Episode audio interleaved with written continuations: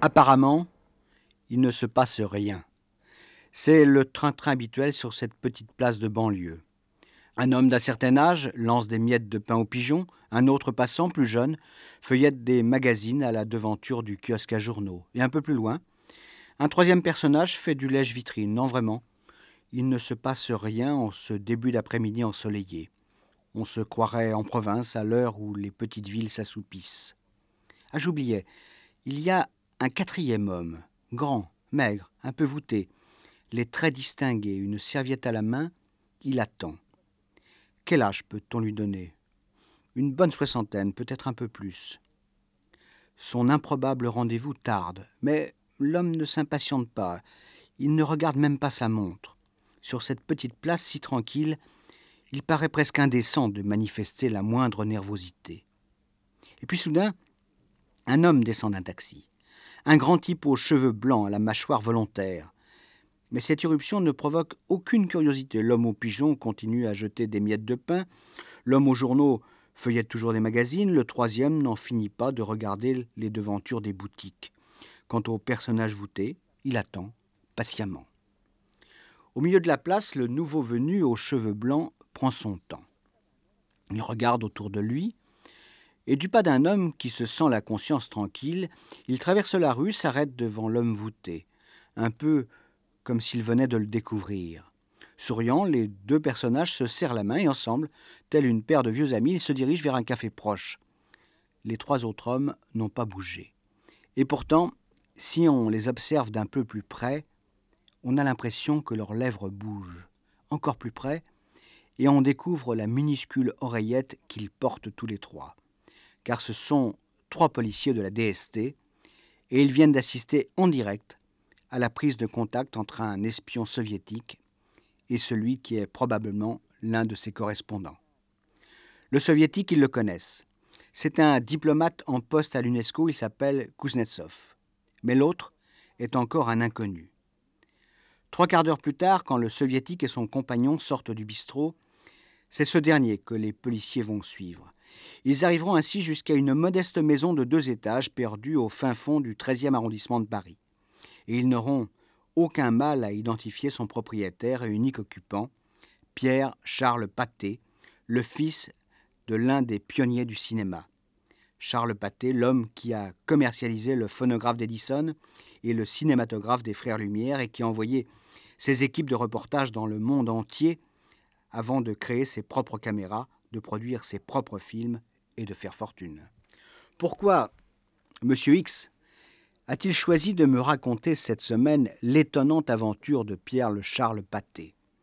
Parce que, m'a-t-il dit d'emblée, cette affaire est exemplaire, mais surtout parce qu'elle recèle encore beaucoup de zones d'ombre, et que mon interlocuteur, vous le savez, qui a longtemps fréquenté le milieu des services spéciaux et qui dispose encore d'informateurs privilégiés, a une idée assez précise de ce que dissimule en réalité le dossier de Pierre-Charles Pathé.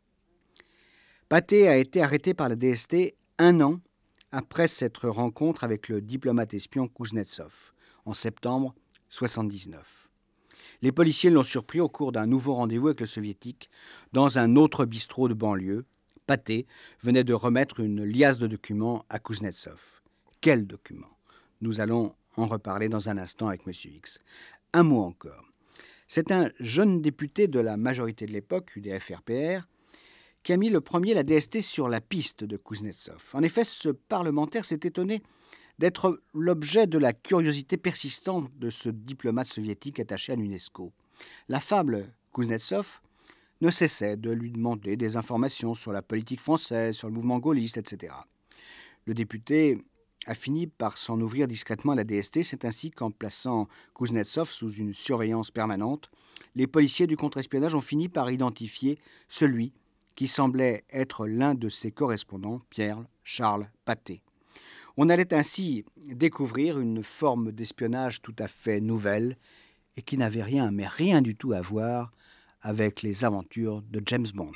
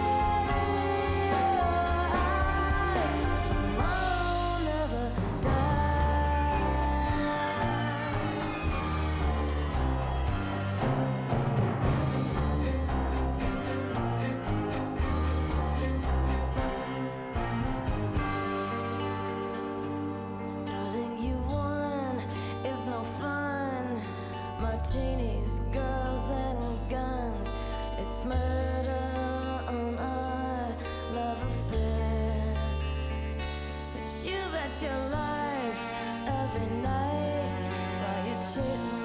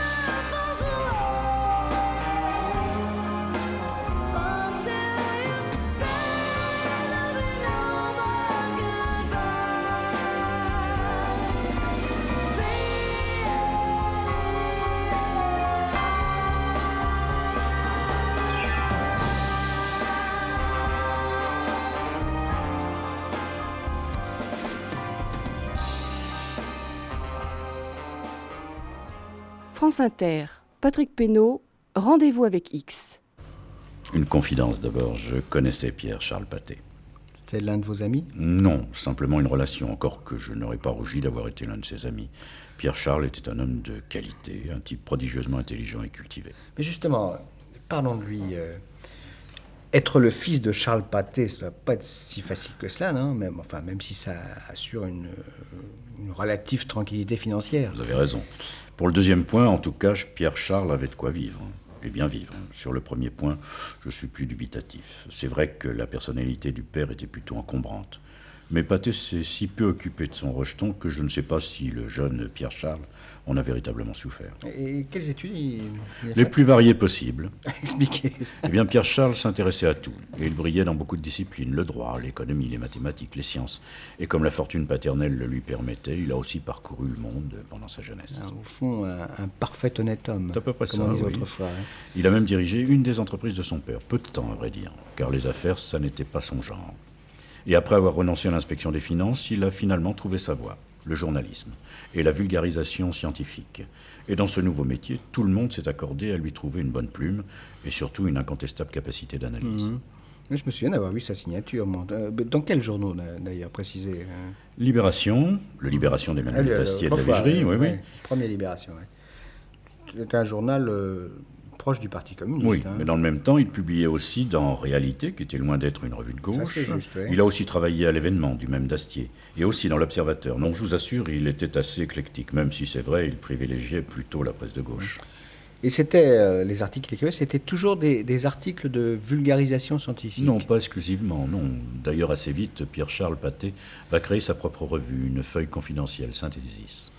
Une feuille confidentielle, c'est-à-dire euh, une lettre d'information vendue par abonnement. hein, Tout à fait. ça. Un très petit tirage, mais des abonnés de qualité. On a même dit que les deux tiers des parlementaires français étaient abonnés à sa revue, sans compter les journalistes, les chefs d'entreprise, euh, etc. Donc il, il ne s'agissait plus là de, de- simplement de vulgarisation scientifique. hein. Bien sûr, euh, Pierre-Charles Pathé livrait maintenant des analyses politiques, des exercices de prospective économique, enfin des articles d'une grande qualité. Une grande qualité, mais un peu orienté Politiquement, voulez-vous dire? Bah oui. Bien, disons que cette revue était assez clairement opposée à l'hégémonie nord-américaine. Mais après tout, cet anti-américanisme était partagé par une assez grande partie de la majorité politique. Ouais, enfin, les gaullistes surtout. Bien hein. évidemment, Ouais. et cela de façon très ostensible depuis le retour au pouvoir du général de Gaulle. Mais bon, d'accord, anti-américaine un peu, mais enfin cette revue était-elle pour autant euh, pro-soviétique? En tout cas, elle n'était généralement pas hostile à l'URSS. En fait, Pathé prêchait pour une politique européenne indépendante. Vous avez raison, ces thèses rejoignaient souvent les arguments développés par les Russes. Et d'ailleurs, Pierre-Charles Pathé ne trichait pas, car il n'avait jamais fait mystère de ses sympathies pour le bloc de l'Est. Et cela depuis fort longtemps. Elle est développée là. Dans les années 50 ou 60, je ne sais plus, il avait publié un essai ouvertement pro-soviétique. Ce qui était assez plaisant, car son père, au contraire, professait une admiration sans borne pour les États-Unis d'Amérique. Alors, revanche sur le père, c'est Allez classique. savoir. ouais. Ouais. Mais qu'y avait-il dans, dans cet essai qu'il a publié? Vous vous en souvenez non? Je suis incapable de vous faire des citations exactes, mais je me rappelle par exemple que Pierre-Charles justifiait les exactions de la période salinienne. Lui qui n'aurait pas fait de mal à une mouche, il prétendait que c'était les inévitables douleurs de l'enfantement. Ouais, Enfin, dans ce cas-là, l'accouchement était interminable. Oui, oui. Pathé disait aussi que l'URSS était un laboratoire d'idées neuves et que la patrie du socialisme finirait inévitablement par rattraper le gigantisme américain. On a vu ce qu'il en est advenu. Oui, mais bon, à l'époque, euh, Pathé était loin d'être le seul à croire cela. hein, et puis, puis le Parti communiste représentait encore plus d'un cinquième de l'électorat français. C'est juste, c'est juste. Et lui, Pierre-Charles Pathé, très tôt, il s'était intéressé à l'URSS, passionnément. Pour étudier l'expérience économique soviétique, il avait même appris le russe pour mieux comprendre le système des quinquennats. Et cette ferveur l'avait conduit à épouser une Miss Russie en exil. Il était très loin. Enfin, un mariage qui n'a d'ailleurs duré que quelques mois. Ben, Pathé était ainsi, il aimait papillonner, en amour comme dans son travail. En tout cas, il ne se cachait pas. hein. Absolument pas. Ses sympathies, euh, ouvertement affichées, ne l'empêchaient nullement de fréquenter le gratin politique. Il voyait beaucoup, mais vraiment beaucoup de monde. Hum, mais où? Dans, dans tous les milieux, c'est comme ça que j'ai été amené à le rencontrer. Donc, vous voyez, les choses n'étaient pas aussi claires qu'on a bien voulu le dire plus tard. D'ailleurs, pour reprendre un thème que j'ai souvent abordé avec vous, un espion n'affiche jamais son attachement au pays pour lequel il travaille. Bah oui. Bien au contraire. Pour mieux cacher son jeu, il professe euh, des opinions opposées, comme Kim Philby, par exemple, qui se prétendait de droite, sinon d'extrême droite. hein. Et pourtant, on a quand même présenté Pierre Chalpaté comme un espion, un Et vrai on- espion. oui, on l'a condamné comme tel. Alors vous avez une explication? Oui, oui, c'est la clé de cette affaire. Il y avait une raison supérieure qui exigeait que Pierre-Charles Pathé soit condamné, lourdement condamné.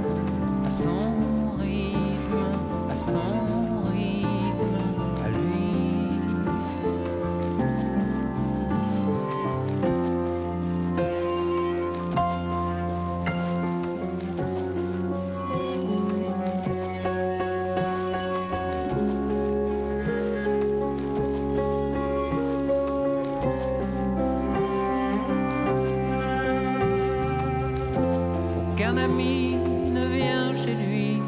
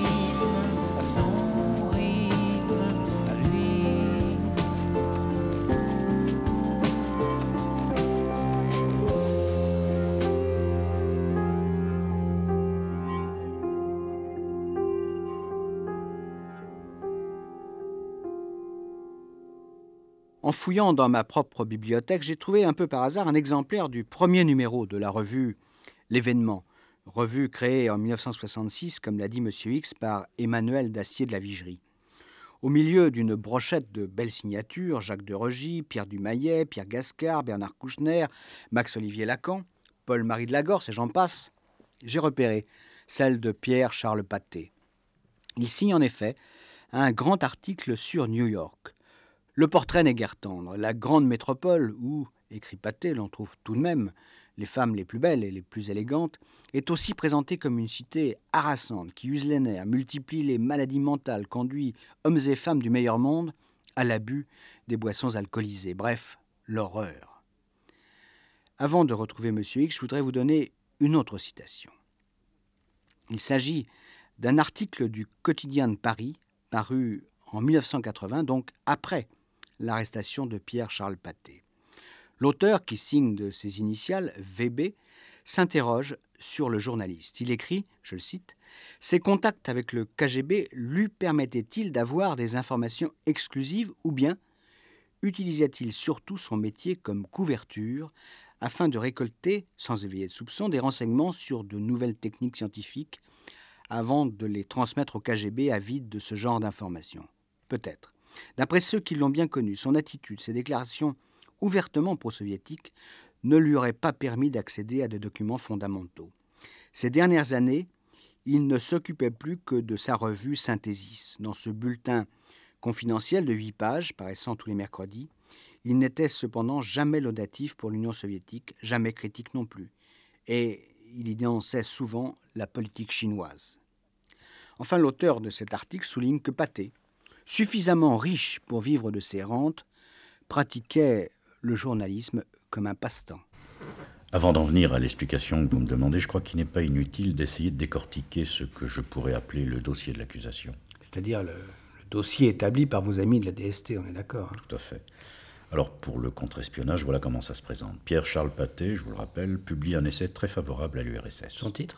Si je ne me trompe, ce devait être quelque chose comme euh, essai sur l'URSS ou euh, essai sur le phénomène soviétique, mais enfin peu importe.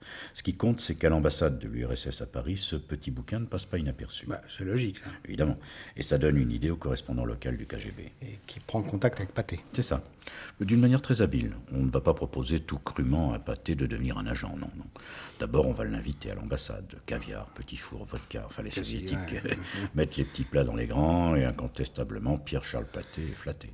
Et qui est le, le véritable responsable de cette tentative d'approche? Un certain Victor Mekev. Ce type devient assez rapidement ami avec Pathé. Et les deux hommes se voient fréquemment, très fréquemment. Non, mais je ne vois pas l'intérêt pour le KGB. Enfin, après tout, euh, Pierre-Charles Pathé n'est qu'un journaliste, non?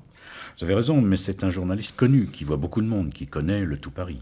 Euh, D'accord, mais quand même, moi je doute un peu de l'importance des informations recueillies. Et puis si Pathé, à la rigueur, euh, livre euh, quelques confidences à son ami euh, Mikef, là, le type du KGB, en retour, lui, il obtient peut-être lui aussi des informations intéressantes. En tout cas, qu'est-ce qu'il y a de répréhensible là-dessous?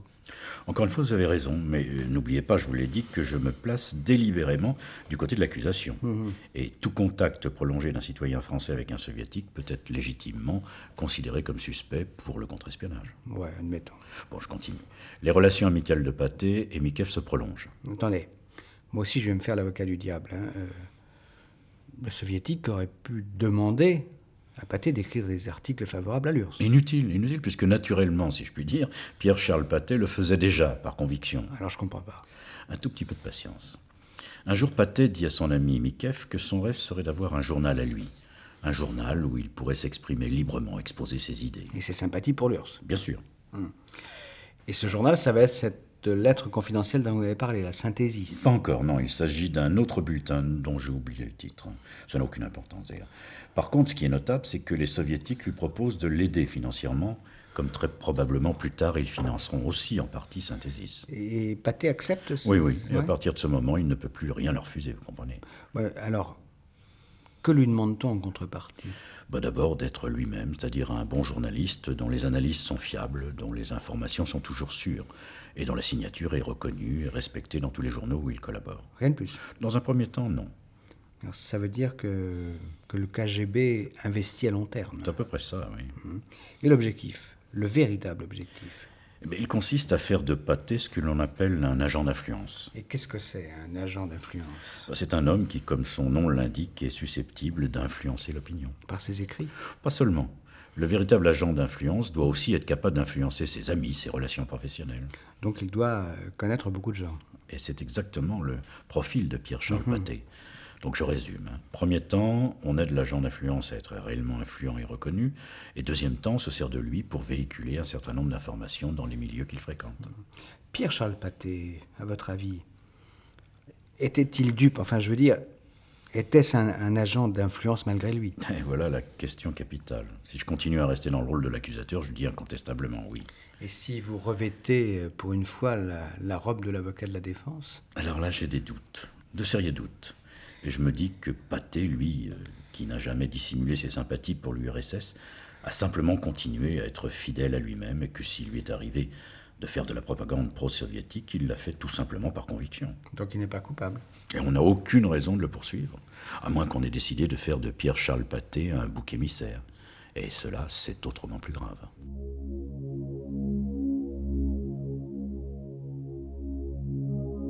Bien souvent je me demande le but de ces efforts, but de tout vouloir apprendre, de bouleverser sort. Je cours après la perfection,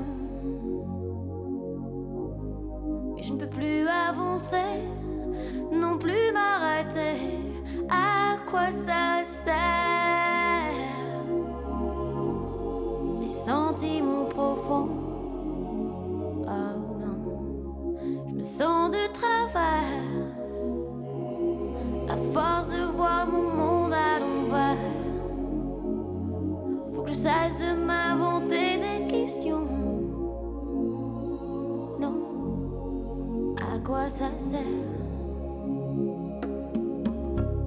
Toutes ces nuits, je me tourmente. Je me culpabilise.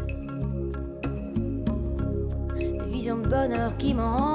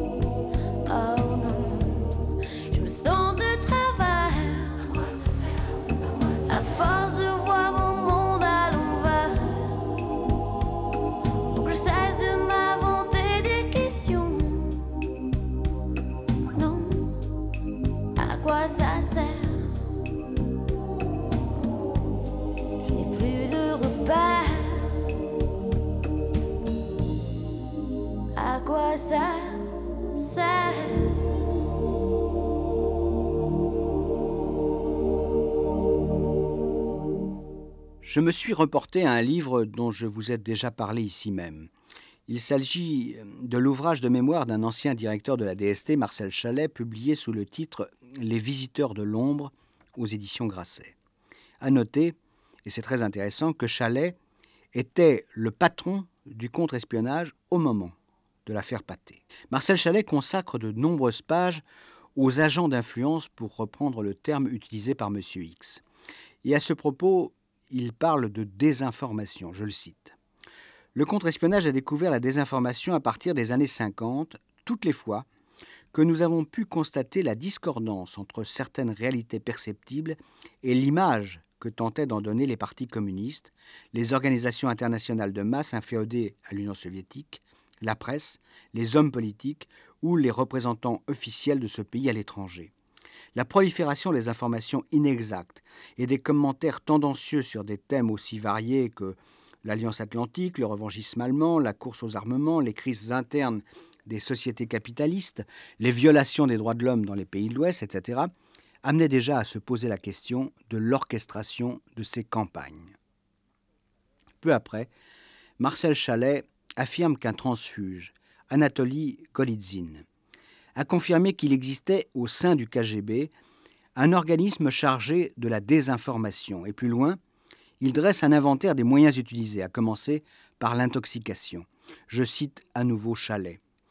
Il faut y ajouter les faux, lettres, photos, documents fabriqués ou falsifiés, à grande ou à petite diffusion, les dénonciations indirectes, les rumeurs répandues à travers des manipulations politiques, les fausses confidences faites à des visiteurs ou diplomates étrangers, les missions confiées aux agents d'influence, les opérations de grand style confiées à des organisations de masse à partir d'un thème mobilisateur choisi et éventuellement créé de toutes pièces pour les besoins de la cause.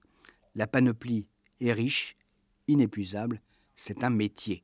Pierre Charles Pathé était-il un pion de ce dispositif ou n'était-il qu'un bouc émissaire, comme semble l'insinuer M. X? Sa réponse tout de suite. Si je vous ai bien écouté, euh, vous semblez plutôt penser que Pathé était innocent ou qu'il a été manipulé. Non, non, non, non, vous m'avez mal entendu. J'ai émis l'hypothèse qu'on s'est servi de lui, c'est quand même différent. Ouais.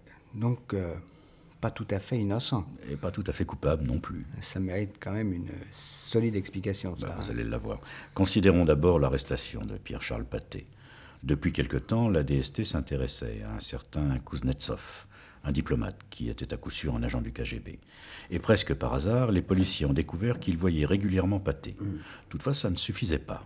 Enfin, le, le fait de rencontrer euh, un diplomate soviétique n'est pas un délit en soi. Exactement, donc il fallait autre chose. La DST a attendu presque un an, multipliant les écoutes, les filatures. Et enfin, Pierre-Charles Paté a été pris pratiquement flagrant délit à l'occasion d'un rendez-vous avec Kuznetsov. En flagrant délit. délit Oui, de- oui, oui. ouais. Parce que si rencontrer un diplomate soviétique ne pouvait pas être considéré comme un délit, le fait de lui transmettre des documents, ça pouvait en être un. Ouais, tout dépend de la nature des documents. Voilà. Alors justement, parlez-moi de ces documents.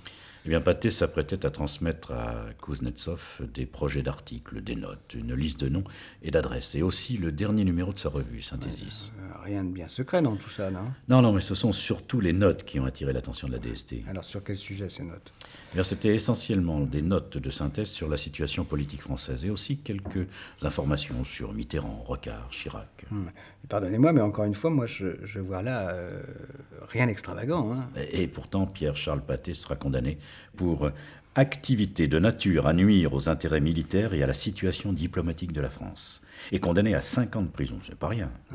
Bah alors, quand même, il fallait bien qu'il y ait quelque chose d'autre pour, pour étayer l'accusation et, et surtout justifier cette condamnation. Oui, des petites choses. On a pu établir que Pierre-Charles Paté avait touché de l'argent des soviétiques. Des grosses sommes? Non, non, mais étant donné la pingrerie légendaire du KGB, ça n'était pas très étonnant. D'accord, mais la pingouille. Enfin, mais comment Paté a-t-il expliqué ces versements? Il s'est réfugié derrière son activité de journaliste et d'écrivain. et Il a déclaré que c'était des droits d'auteur qui lui étaient dus pour des articles publiés en URSS. Et ça vous paraît vraisemblable? Tout à fait. Les droits d'auteur dus dans les pays de l'Est n'étaient jamais envoyés à l'Ouest. Et les écrivains étaient obligés d'aller les dépenser sur place s'ils voulaient vraiment en jouir. Ouais, Je sais, ça m'est déjà arrivé. Alors, Alors, alors pourquoi Paté, qui comptait beaucoup d'amis russes, n'aurait-il pas trouvé un moyen pour toucher son argent au noir, en somme? Peut-être, mais il n'y a pas d'autres preuves quand même? La liste de noms et d'adresses, on y trouvait du beau monde. Et quelle explication a donné là Bah, Il a soutenu que c'était la liste de ses nouveaux abonnés à sa revue. Pourquoi aurait-il donné cette liste à ce soviétique? Excusez-moi, mais ça, ça, ça me paraît, tout ça me paraît tiré par les cheveux. Mais je suis d'accord avec vous, c'est sans doute le point le plus faible de la défense de Paté. Mais que voulez-vous, ce n'est pas tout à fait un homme comme les autres. C'est peut-être par vanité qu'il a voulu transmettre cette liste. Par vanité? Oui, pour montrer à son interlocuteur l'influence croissante de sa revue. Pas très convaincant tout ça. hein. Mais alors, l'accusation euh, ne possédait aucun autre argument Non.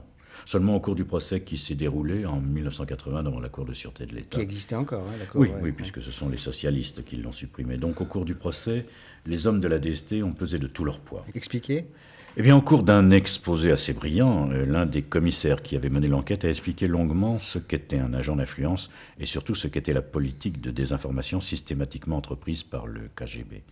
Et il a ensuite démontré que Pierre-Charles Paté, qui connaissait tant de monde, qui écrivait des articles dans de nombreux journaux, qui publiait une revue lue par des dizaines et des dizaines de parlementaires, était l'homme idoine pour être un agent d'influence. Et cette simple démonstration, même si elle a été voyante, dites-vous, a suffi pour remporter la conviction des magistrats de la Cour de sûreté de l'État. Oui, Ça me semble grave, moi, pour, pour la profession de journaliste en tout cas, parce que euh, dans ce cas, euh, n'importe lequel d'entre nous peut être accusé d'être un agent d'influence. C'est juste. Et à partir du moment où vous recueillez de l'information, vous pouvez être manipulé à votre insu par celui qui vous donne cette C'est juste, information. D'ailleurs, mais sans doute vous en souvenez-vous mieux que moi, les syndicats des journalistes ont énergiquement protesté après la condamnation de Pierre-Charles Paté. Alors bon, je crois qu'il est temps d'en venir à la véritable explication. hein. Vous avez parlé euh, de bouc émissaire, euh, d'exemples à donner. Bon, écoutez, pour que vous compreniez bien, il faut remonter aux origines de la Ve République. Très vite, lorsque De Gaulle revient au pouvoir, souffle un vent assez violent d'anti-américanisme. Ça ne pouvait que réjouir les soviétiques, vous êtes d'accord Ça, oui. Bon, mais ça pouvait aussi les inciter à nouer des rapports plus étroits, plus confiants avec les nouveaux dirigeants français. Et de là à penser infiltrer quelques cercles gaullistes, il n'y a qu'un pas. Que les soviétiques ont franchi. À l'évidence, oui. Rappelez-vous qu'un transfuge soviétique a prétendu qu'un personnage proche du général de Gaulle était un espion Oui, soviétique. ça, ça, c'est l'affaire Topaz. hein. C'est en effet ainsi qu'on l'a appelé. Cet espion, s'il a existé, n'a jamais été démasqué. On a quand même prononcé quelques noms. Oui, je le sais, mais aucune preuve n'est jamais venue étayer ces accusations. Alors maintenant, revenons à Pierre-Charles Pathé. Il fréquentait assidûment une sorte de cercle politique qui s'est d'abord appelé le Nouveau Cercle du Faubourg Saint-Germain, puis le Mouvement pour l'indépendance de l'Europe, un cercle qui regroupait essentiellement des gaullistes très anti-américains. Vous avez des noms? Eh bien, on y trouvait des gens comme Sanguinetti, Fanton, Neuwirth, Achille Fould, euh, Capiton et bien d'autres. Ah, quand même, euh, des gros calibres, enfin des, des gaullistes importants. Très importants. Et quand même curieux de retrouver au milieu de ces gens-là le, le pro-soviétique euh, Pathé. Pas si curieux que ça, et c'est justement cela qui a inquiété la DST. Et pourquoi on avait peur que Pathé les, les rallie à sa cause si- Non, mais d'autres pâtés, si je puis dire, d'autres taupes pouvaient s'être glissés dans ce mouvement. D'autres agents d'influence. Exactement. Et en arrêtant Pathé, en le présentant comme une taupe soviétique, la DST a voulu frapper un grand coup et arrêter toute tentative d'infiltration au sein de la majorité. C'est dans cette mesure que je prétends que Pathé a été un bouc émissaire. Il fallait frapper pour enrayer une éventuelle contagion. Et frapper très fort, malgré l'aspect dérisoire du dossier d'accusation.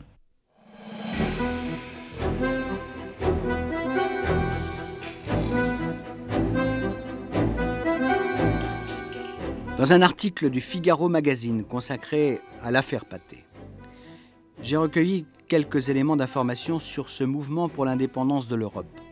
C'est Alain Ravenne qui l'a créé en 1969 avec le plein accord de Bernard Tricot, qui était alors conseiller du président Pompidou.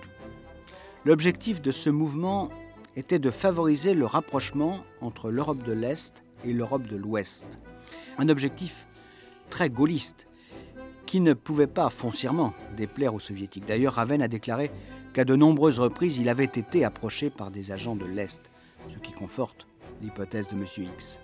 Il faut noter, pour en rester à Pierre-Charles Pathé, que c'est à ma connaissance le seul Français qui a été condamné pour désinformation.